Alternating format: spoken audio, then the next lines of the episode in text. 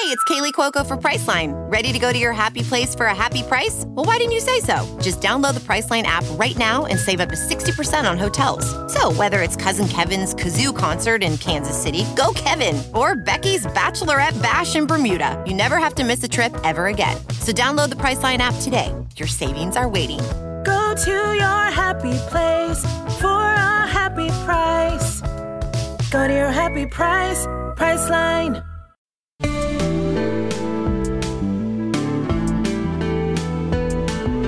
Hello, I'm Melissa Locker. And I'm Courtney E. Smith. And you are listening to Songs My Ex Ruined, the show where we talk about songs that have been ruined by our exes.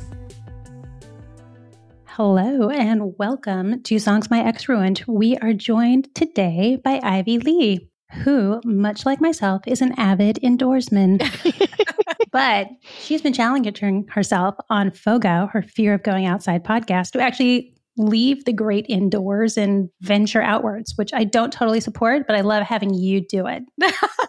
I am so happy to be here indoors recording a podcast with y'all. Yeah, we are thrilled to have you stay inside for a while. I mean, if you feel the need to like bolt and like head outside, you let us know.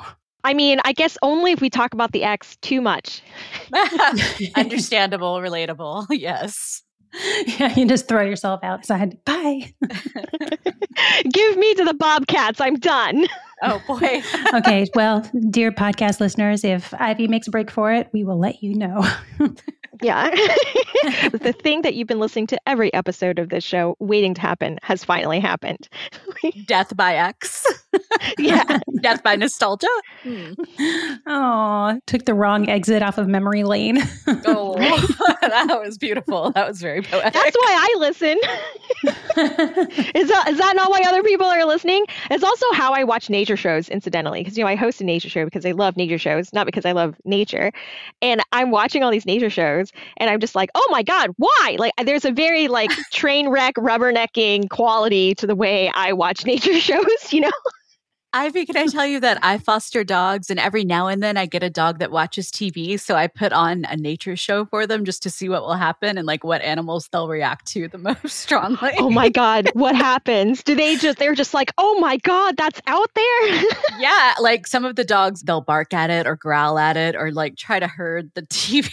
it's pretty amazing. It's delightful. It's so much fun.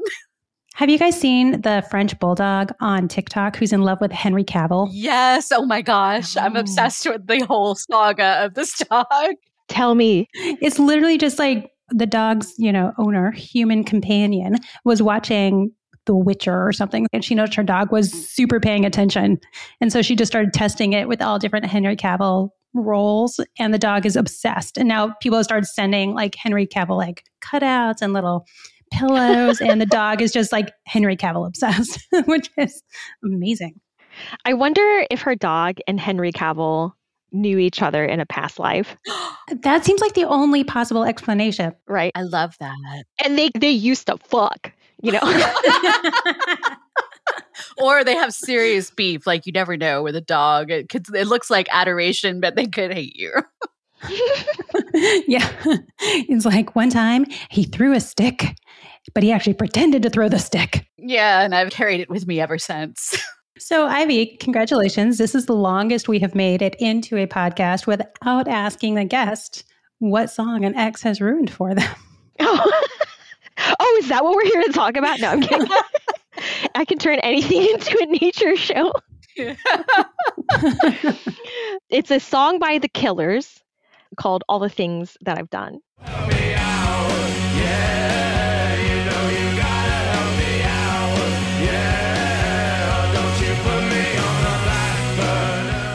So this was admittedly a very good album. And I was dating a boy, which is already red flag, as I'm a raging bisexual, already a red flag, a cisgender man, just immediate red flag. But he was super into this album, and he and I had very different taste in music. But I'm, I feel like I'm pretty open minded with music. I personally kind of live in like rap, hip hop, reggaeton, world, you know, but I have so many artistic friends and they just bring me kind of the best parts of their genres that they're into. And I love to listen to it all, right? But of course, I will listen to mediocre things from the genres that I love because I love the genre so much that I'm like, ah, you know, even a mediocre version of this genre that will pass in three minutes, not worth changing the radio for, you know, back when people listen to radio. Yeah, sure. Ancient history. right.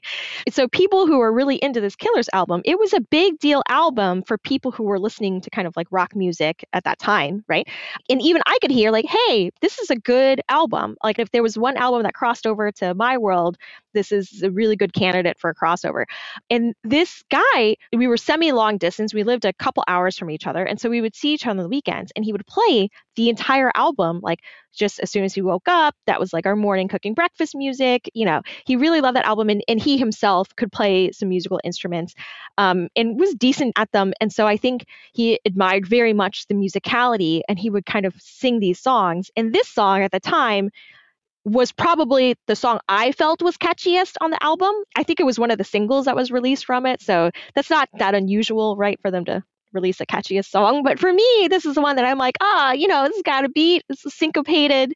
You know, like this is music I could get into.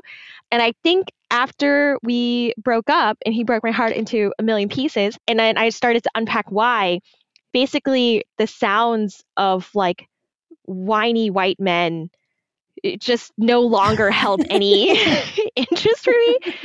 Then once I heard the song and I could kind of hear that the parts of this music that were resonating with me were not the parts that were resonating with him. And he identified so much with the lead singer. And I think the way that they sang the song, I was like, oh, this is just a white boy whining. And I, I don't want to hear it anymore.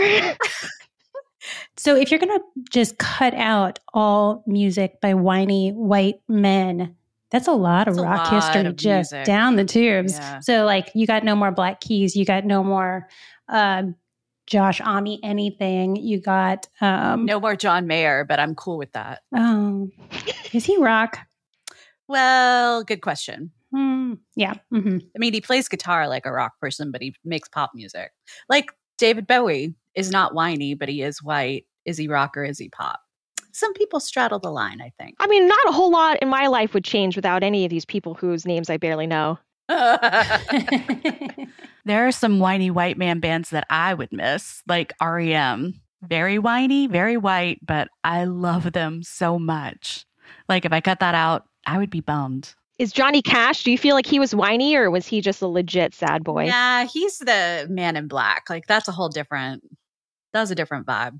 He's not whiny, he's just conveying his actual live life to you. You feel like, okay, yeah, because I, I like him. I like his mm. stuff. Yeah. Pavarotti, Pavarotti definitely not whiny. Um. we could keep Pavarotti can stay. Pavarotti can stay. Yeah. I mean, you could take away a lot of these guys and replace them with Leon Bridges or something, and we'd all be better off.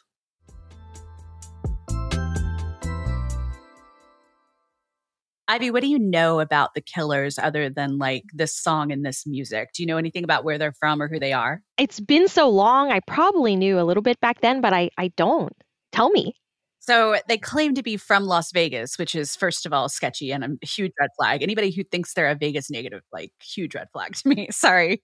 But the real thing is there's all this talk about them being Mormons. And that's the thing. Like their lead singer, Brandon Flowers, is in fact a Mormon.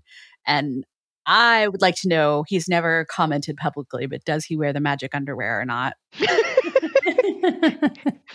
but there's a lot of like space out there in the world of music journalism given to dissecting their lyrics and trying to pick out like religious undertones in it. And I think it's pretty clear, like with the bombast and everything, there is a lot of religious stuff going on. Oh, that's why we did Mr. Brightside in church. Excuse me. Say more. I'm just kidding. Go on. Okay. Like, just looking for the religious undertones here. But yeah, there's a lot of people that have dissected. Is he talking about Jesus in this song? Like, how many times does this man reference Jesus? It's a lot. Maybe it's a cult.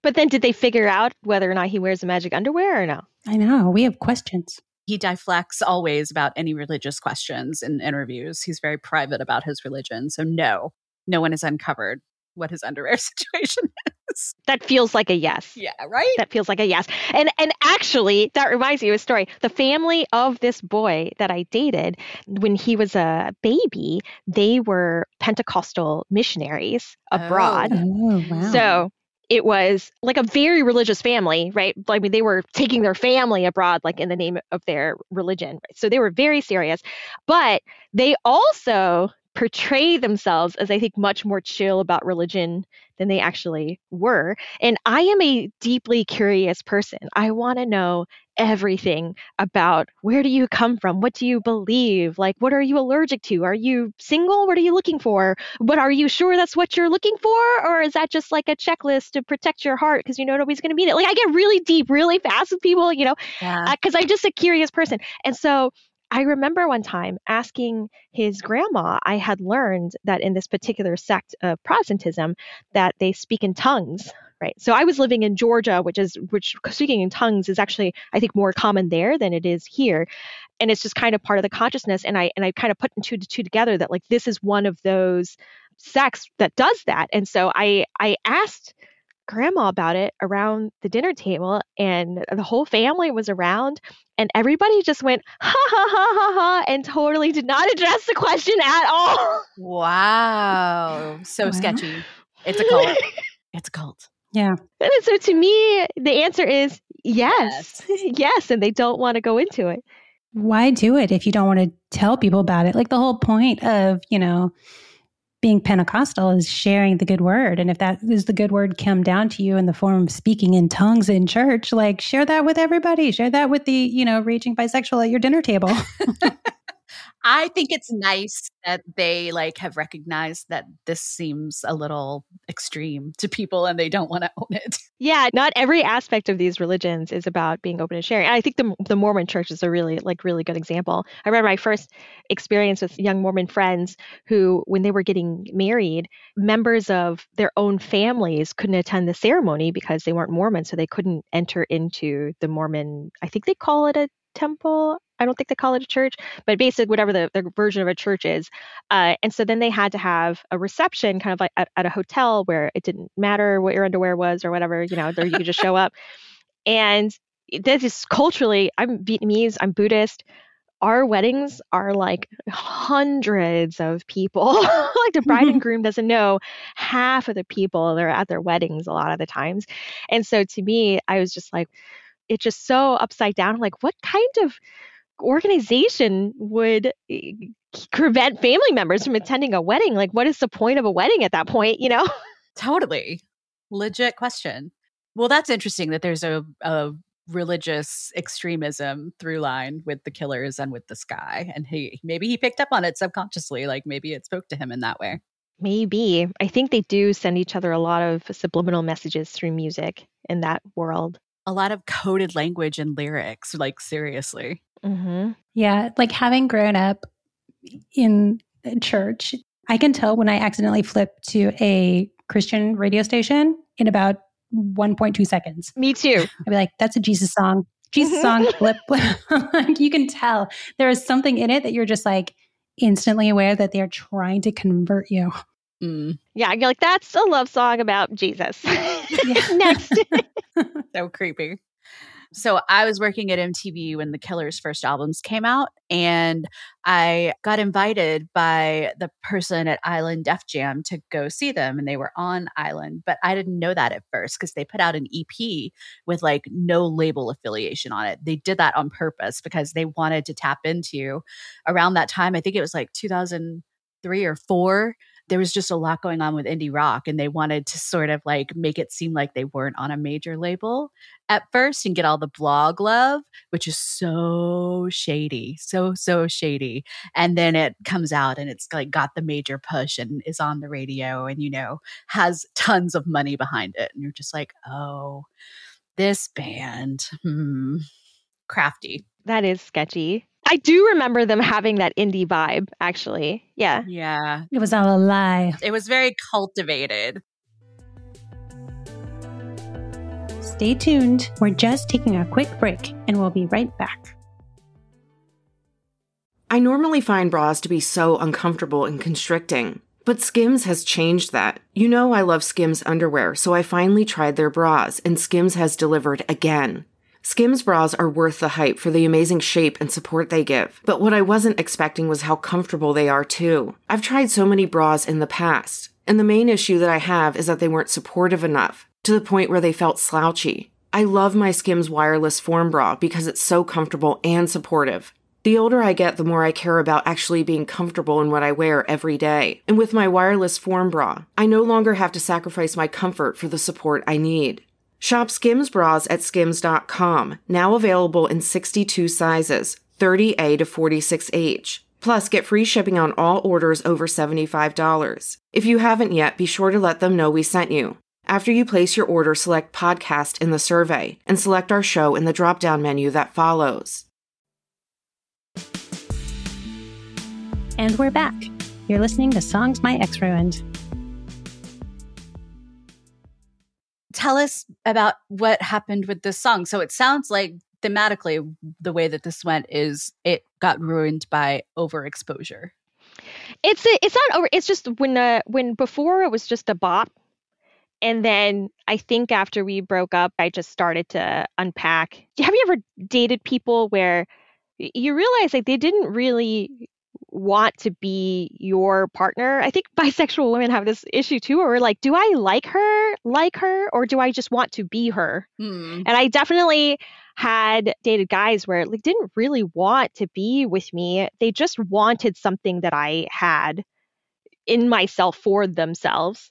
And something that I thought that you know, I feel like I'm I'm a clever girl. I grew up really scrappy. As the daughter of immigrants, I, I, have had the great privilege to travel the world and have a lot of different careers and satiate my curiosity most of the time uh, when my curiosity sometimes feels utterly insatiable. But if a man wants, you know, power and wealth, like those are very like I mean, a lot of people want power and wealth, you know, like this are very normal, run of the mill human. Like, and I'm totally not judging it moral or good or bad or anything. Those are just like really normal things that people want so much so that we have cautionary tales about, you know, not wanting it too much because then bad things will happen to you or whatever. So I thought that him and guys like him who were like ambitious and hardworking and you know from good families like wanted power and wealth. I'm like, well, if that's what you want, then we can be partners and we can try to build that life for ourselves. And I will be a good and dedicated partner in that, right? But I think what this person wanted was just for powerful and wealthy people to like them. And powerful and wealthy people eh, did like me. I'm well traveled. I speak four languages. I know a lot about art history, like visual art history, sculpture and architecture and design and things like that. Because like growing up, I couldn't afford to do like sports or whatever, but at least in AP art, you could kind of make things from found materials, you know, and I was very resourceful in that way. And so I, I, knew a lot about art. You know, I'm not ashamed of where I come from. I don't hide it very much, but I'm funny. I'm well traveled. I'm educated. You know, I'm a big comedian. I'm a professional comedian. I wasn't a comedian back then, but kind of the quality of being a comedian is just kind of innate, I think, to a lot of comedians. And so powerful and wealthy people enjoyed my presence and would listen to kind of my ideas about politics, even when they disagreed with me, would still kind of like hear me out. And I think he wanted that for himself but he did not really want like a wild artistic you know loud texas girl whose parents are from vietnam who puts hot sauce and fish sauce and everything you know like i'm a lot. And i don't think he really wanted that. And for me to want power and wealth is like one thing but to just want to be liked by powerful and wealthy people is obviously i can't relate to that. I don't i don't really care right? If you care too much then you can't speak truth to power. And that's something i cared about a lot and still do. I still do. That's so interesting because it also like I feel like I'm setting up psychological profile of this person, but it really speaks to this sort of um, earnestness of the killers that mm. it sounds like is another through line of something that really spoke to this guy. Like it might be why he liked them because the sort of like desire to be liked and to contort yourself into different types of personalities or situations in order to be liked like that speaks to that same sort of, you know, I'm putting myself out there, just love me kind of thing that Brandon Flowers does. Just love me. That should be a killer's lyric. Please just love me. Is that what their whole thing is? Is that what their whole album was? Because I haven't listened to the whole album, I think, since this mid early 20s like stage of my life. And I picked this song because it is just kind of, I think, the biggest single. So it's the most likely song to just randomly come on in a restaurant or something like that. But I'm sure I could find like a more annoying song in retrospect if I had it in me to listen to the whole album. But is the whole album just kind of like that? Like, please like me? That is the most annoying song on the album, first of all. It's also the most popular and most catchy, but it is also the most annoying. Okay, okay. So Melissa and I come from this world of indie rock people and like the snobbishness of it and the clickiness of it. I don't know what you're talking about. Yes, you do. And you're like at the center of it. And so am I. And we're terrible people.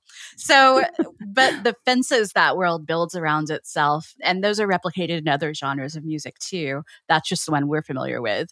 There's a reason that those people make music to be played in small rooms and people like Coldplay or the Killers or the Red Hot Chili Peppers. Oh, I recently learned who Muse is Oh, yeah. Muse are uh, art rock nerds who make this kind of music. They're a little weirder, but it's definitely a certain type of person that wants music to be played in sports stadiums. And if you read David Byrne's book, How Music Works, he talks about the difference in composing that kind of music and the kind of music that has to reach to the rafters of a sports arena, which is not a place made to have music played in it the music reverberates and comes back. And there has to be a certain kind of sound to it. There are certain limitations to writing that kind of music. And lyrically, it has to, you know, resonate with such a huge base of people to be able to make you a band that tours and plays stadiums. That's so interesting because, you know, comedians, we think about that too. Yeah that there are also kind of certain fences around certain parts of comedy by certain uh, i guess i never thought about them as fences but we call them gatekeepers. So i mean yeah i guess the, the metaphor is still fences.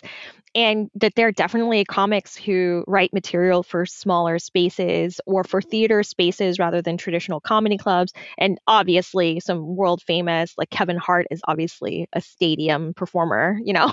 And yeah. and they necessarily have to write and perform their material differently. It's so interesting. Yeah I mean, and that's a part of why comedy and indie rock have gone together so well. Like all the sort of David Crosses that decided they hated playing comedy clubs and went on tour with indie rock bands in the 2000s, which started a thing.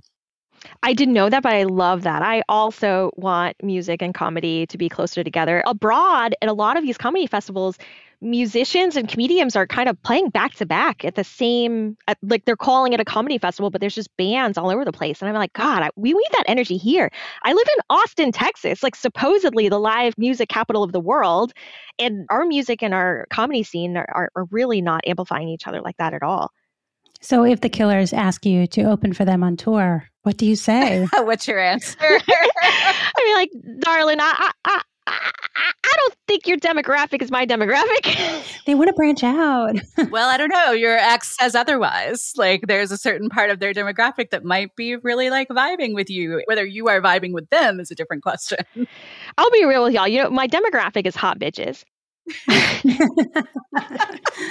I am in a lineup uh, of comics at a traditional comedy club, and there is just tables of hot bitches, because there'll be individual hot bays on a date or something, you know. But if there's like tables of them, they're there to see me. nice. they are not there to see the other comics. Do you know what I mean? Like that is legitimately my demographic, and and I just don't think that's what the killers are pulling. Uh, that's fair. That's fair. I think the killers are pulling guys that I only would have dated before my brain fully developed. that is accurate. Yes. Great assessment. Brutal burn, but accurate.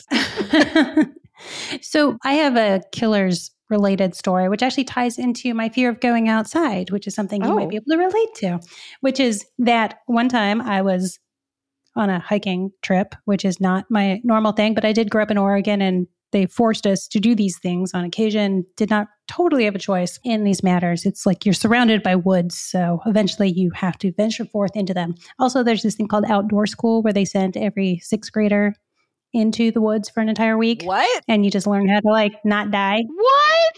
What? yeah, it's a whole thing out here. So, anyway, one time I was in the great outdoors and we were told that there were bears. And if there are bears around, you have to try and alert them to your presence in the hopes that they will run the opposite direction in that they don't actually want to eat you and would like to stay far, far away from you. Um, which you could probably make some sort of relationship to the dating scene and that. But anyway, so the best way to do this is to make a lot of noise. So someone had the great idea to turn on their little I guess it's their phone and just start blasting. But for some reason, the only album they had on their phone, and like this was like very early on in the phone world, but the only album they had was The Killers, and they were just playing Mr. Brightside at full volume to scare off bears. That would scare off anyone. we did not see any bears. So let me tell you, the killers are excellent bear deterrent. It worked. It worked. Wow. 100%. The payoff on that A plus. Like, wow. I'm dying.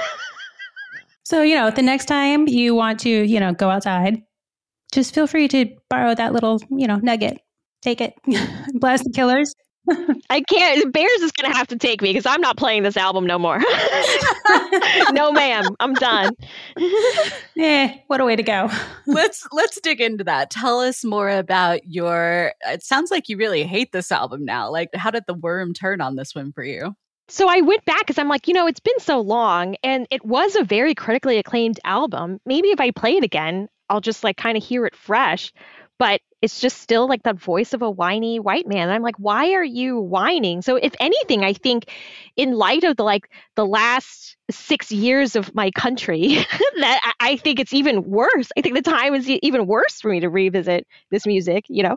Yeah, that's fair. I mean, I don't recommend it or anything, but yeah, and bears are having a moment. Have you heard of Cocaine Bear? yes. I don't know cocaine bears. I mean, in truth, I do not know cocaine bears will be repelled by the killers. I feel like they might run towards the killers if I'm being honest. Yeah, they're like, party! Let's throw down. Party. yeah.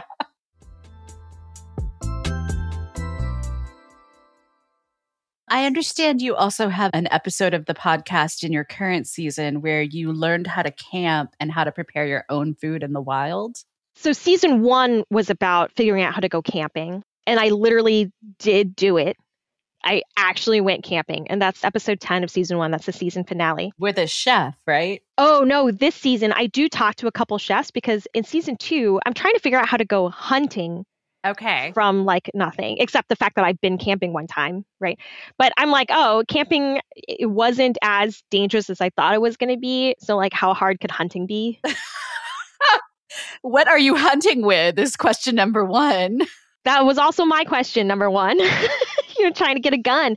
In episode 1, I know it sounds wild, but when you listen to it, it happens really organically. I end up on a Second Amendment conservative talk radio show trying to convince one of these guys to lend me their gun. And that's just episode 1, right? It actually gets much much more unpredictable like episode by episode. no one knew what a circus trying to figure out how to go hunting was going to be. And I certainly didn't know because I, I don't know enough about the outdoors to kind of get the nuance between different levels of outdoorsiness, right? So to me, hunting and camping and dog sledding, I guess. I can't think of a whole lot of outdoors things off the top of my head because it's, it's not my world. But to me, uh, I, I kind of paint them all with one broad stroke because of my own ignorance and and I kind of put them all in one bucket which I call white nonsense. Turns out y'all need a lot of buckets, and hunting and camping are, are actually not in the same one. But by the time I figured it out, it was just too late to turn back. Okay, I'm going to tell you a white nonsense story now. Please. It starts with one of my cousins, one who's the same age as me, got married when we were in our mid 20s. That was his first marriage. That is over now. But I met this girl at their wedding. And so I obviously asked her, So, how did you guys meet? Like, what's your meet cute story?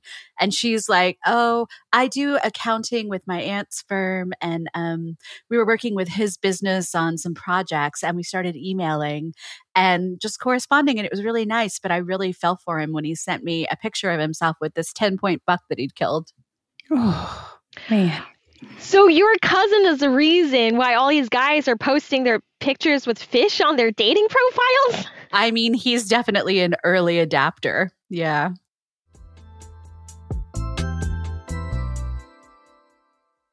Is there, Ivy, a soundtrack to your camping and hunting adventures? Actually, there is, but it's it's original music by the composer Michelangelo Rodriguez, who he lives in LA. He makes scores for like movies and commercials and TV shows and things like that. But he's from Austin. His mom lives just a few minutes from my place, just a couple minutes down the road. So um, we were so thrilled to have somebody who was local to just give the show just a very Texas sound. I have a very Texas sound, and I just didn't want my podcast to sound like two white dudes in Brooklyn made it to impress their friends or something. You know what I mean? Like I, I wanted it to sound like what being in Texas like really sounds like and and he, he, Michelangelo did an incredible job. You can I'm like in his like 99th percentile of listeners on Spotify because I listen to his soundtracks to write all the time. Mm-hmm. He's so talented and he loves scoring for comedy because he says that when you when you score things for comedy the the people who make the movie don't force you to stay in one genre. It could be multiple genres that you have to score in like one thing, right? When totally it's true. In in this season, he has to score some techno, some jazz. He has to score all kinds of stuff. Obviously, because it's hunting, some thriller music, you know, some suspenseful thriller music. He composes all kinds of things, and I really do listen to his themes sometimes when I'm just like uh, bored walking around trying to figure out what to write next or like what to observe when I'm feeling overwhelmed in the outdoors. I, I really do. Oh, that's so cool. I love that. Yeah. Well, on that note, thank you so much for joining our show. And Fogo season two is out now. Yeah, Fogo season two has already started dropping new episodes every Monday morning, ready for your commute. Bring a little bit of outdoors into your indoor space. And yeah, and I, I hope you all stick around and listen to the finale and find out if I make it hunting or die trying. I've got to go now and subscribe immediately, obviously. Yeah, you can listen to it wherever you get podcasts, but it it does help me a little bit more if you listen to it on Spotify so they can see that, you know, people are listening to the show. Noted. Done. Done. Well, thank you so much. We've really enjoyed having you. And good luck in the great outdoors. I really enjoyed this walk down memory lane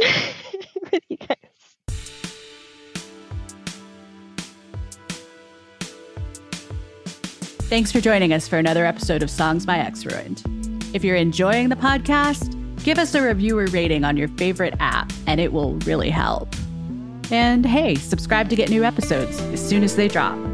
Songs My Ex Ruined is a production of Nevermind Media. Executive producers are Melissa Locker and Courtney E. Smith. Produced and edited by Itzi Kitania. Sound design and theme song by Madeline McCormick. Artwork by Sophie Locker. Additional production support from Casey, Steve, Archer, Bimo, Newton, Oliver, and all the other good dogs and cats out there.